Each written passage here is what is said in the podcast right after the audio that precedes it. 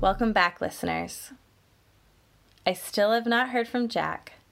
Her sister, Dr. Maria Fedick, has informed me that a police report has been filed and Jack is now officially a missing person.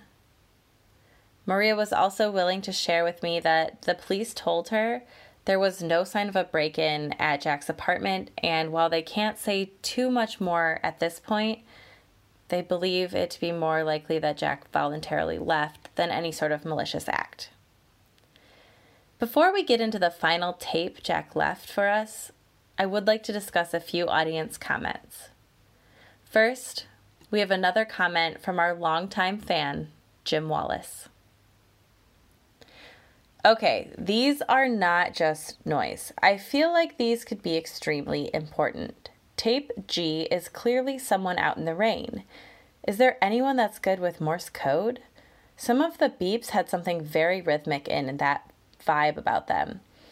I'm also going to go out there on this one. Some of you will think I'm reaching, but I think the trapped man is either hiding from or tracking the creature in the woods. Those sounds are very strange, and we have no idea what the creature is. Is it Bigfoot? Is it an alien? Is it a robot? Who knows? But there is part of me that thinks the trapped man found a way to hide and record it. In tape H, there's more rain and some walking around, but that's not what I find interesting. What I find the most interesting are the sounds in the middle. That's someone in a car. Those sounds are unmistakable. The only other sounds they could possibly be would be someone by the ocean, but my bet is on it being someone in a car recording. The sounds at the beginning and end of tape H to me sound like the machines they use in old movie theaters to rewind the movies. It is a very rhythmic sound and consistent. I used to work at a theater and they sounded like that. I am super excited to see what everyone else has to say about these tapes. I do not think they are just sound, but a big clue. Jack, if you read this, come back. We believe you. I am going to allow this comment to stand for itself. I personally don't feel that I have a strong enough grasp on these tapes to do anything other than speculate. A user named Andy Sucks sent this to me in an email. Long time listener, first time commenter. Firstly, my opinion on the sounds. It sounded like a water pump at one point. It was definitely rain for a lot of it, and sounded like he was walking in it at one point. My friend Angola thought one of the sounds also might be from the bowling alley, like the ball returning, I'm sorry, the ball return coming on.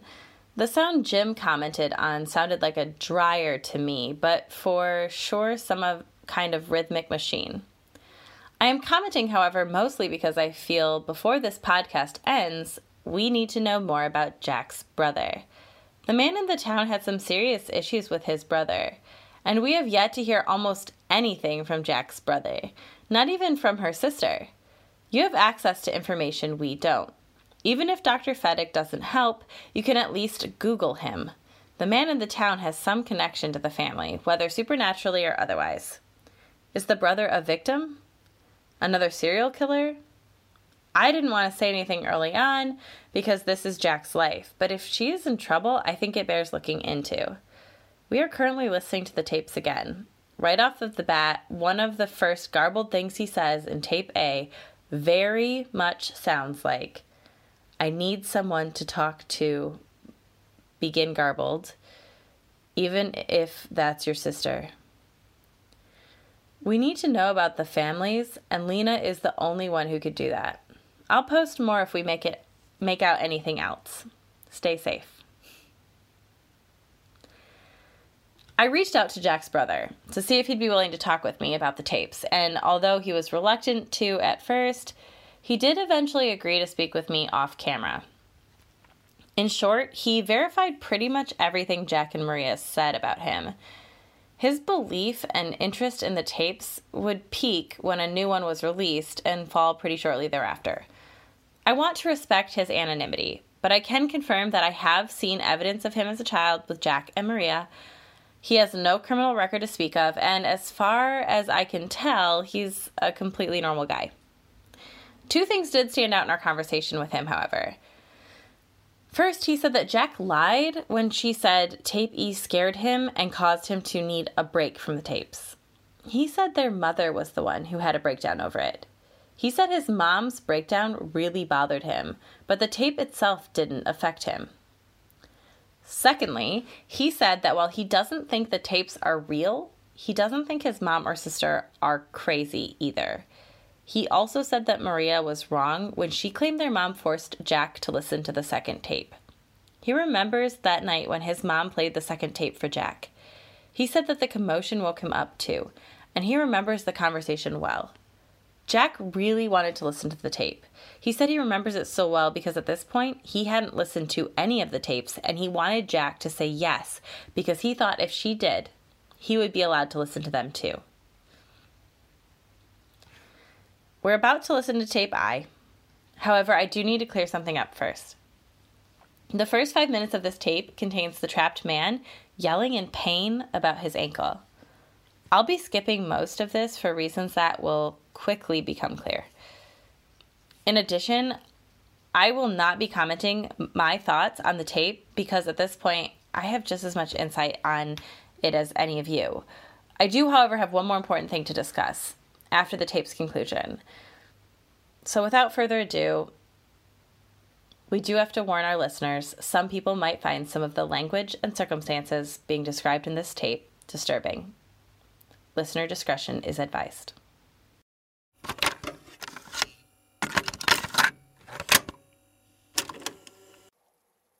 Somebody please help! My leg gets hurt really bad and, and uh, and, uh, and I think that should do it. yeah, I think that should do it. You're here now, aren't you?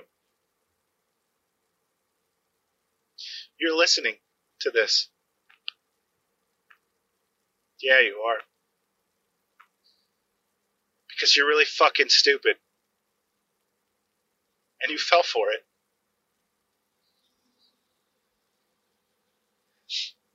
And besides, that's how this relationship works, isn't it?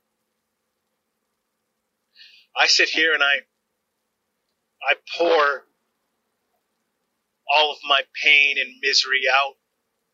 And you just sit there and you lap it up, feeding off of it.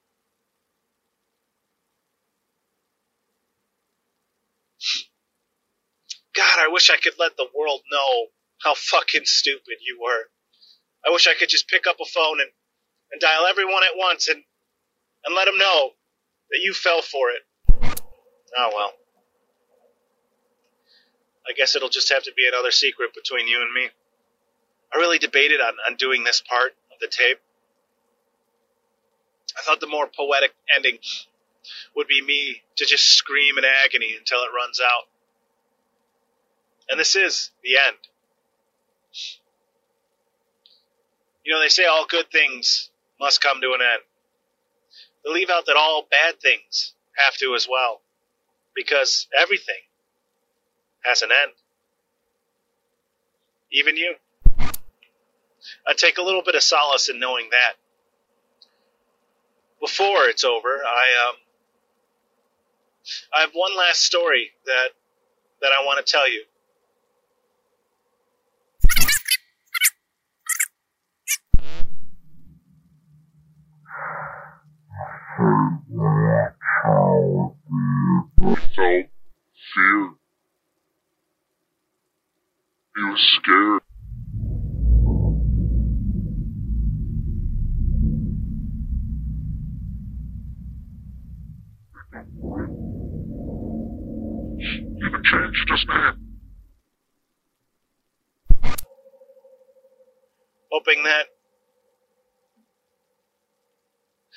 Somehow sever him from his past.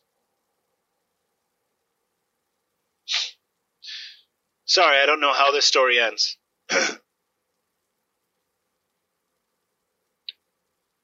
but uh, I think you get the point all the same.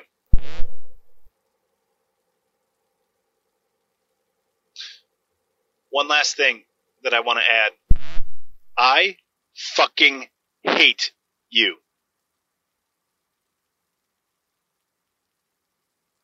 I hate what you are. I hate what you represent. I hate everything about you.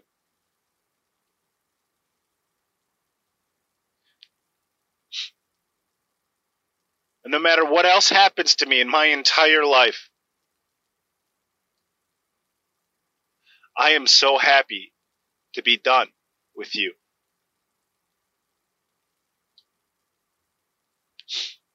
That's it.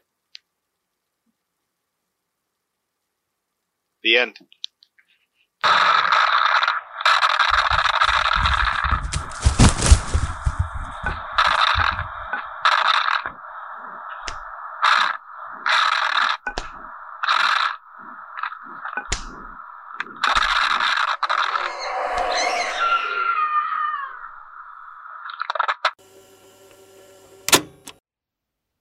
Welcome back, listeners. Well, as you all know, this is the final tape that we received from Jack. So, for all intents and purposes, this should be our final episode. With that said, so many of you have shared with me your support and concern for Jack. And I do not feel like it would be proper to end this podcast without a definitive answer about her whereabouts. So before I end this episode, I would like to state plainly that if I get any updates or information about Jack, I will post them here. In the meantime, the best thing we can do is to try and solve these tapes. Your guidance has helped Jack make some real progress in her investigation. And there's a good chance that she's still out there watching and waiting to figure out the last few pieces. I know she was always very bothered by the fact that she didn't know definitively the order that the tapes were supposed to be in. I also know that if we can find some sort of timeline about when the trapped man arrived in the town, we could majorly narrow down the profile. So please keep sharing the show with anyone you think could help. Before I sign off, there is something you all should know. As was mentioned in the episode for tape F, before she left, Jack shared her drive folder with me that contained all of the tapes. But there was more than just the audio files in the folder. There was also a receipt from when Jack had the tapes digitized, which was well after Jack's mom left.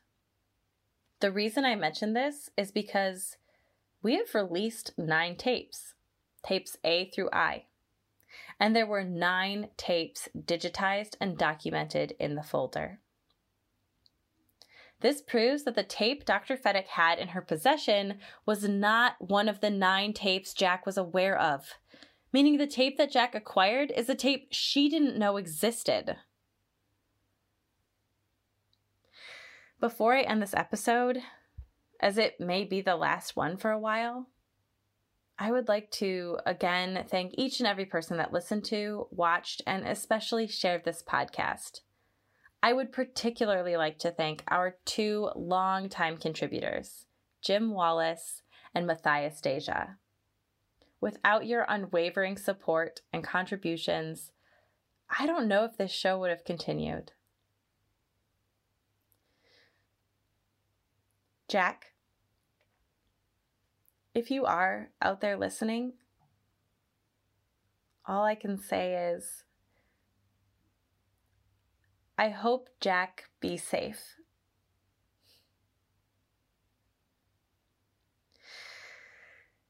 This is Lena with Tapes from Beyond. Good night and stay safe.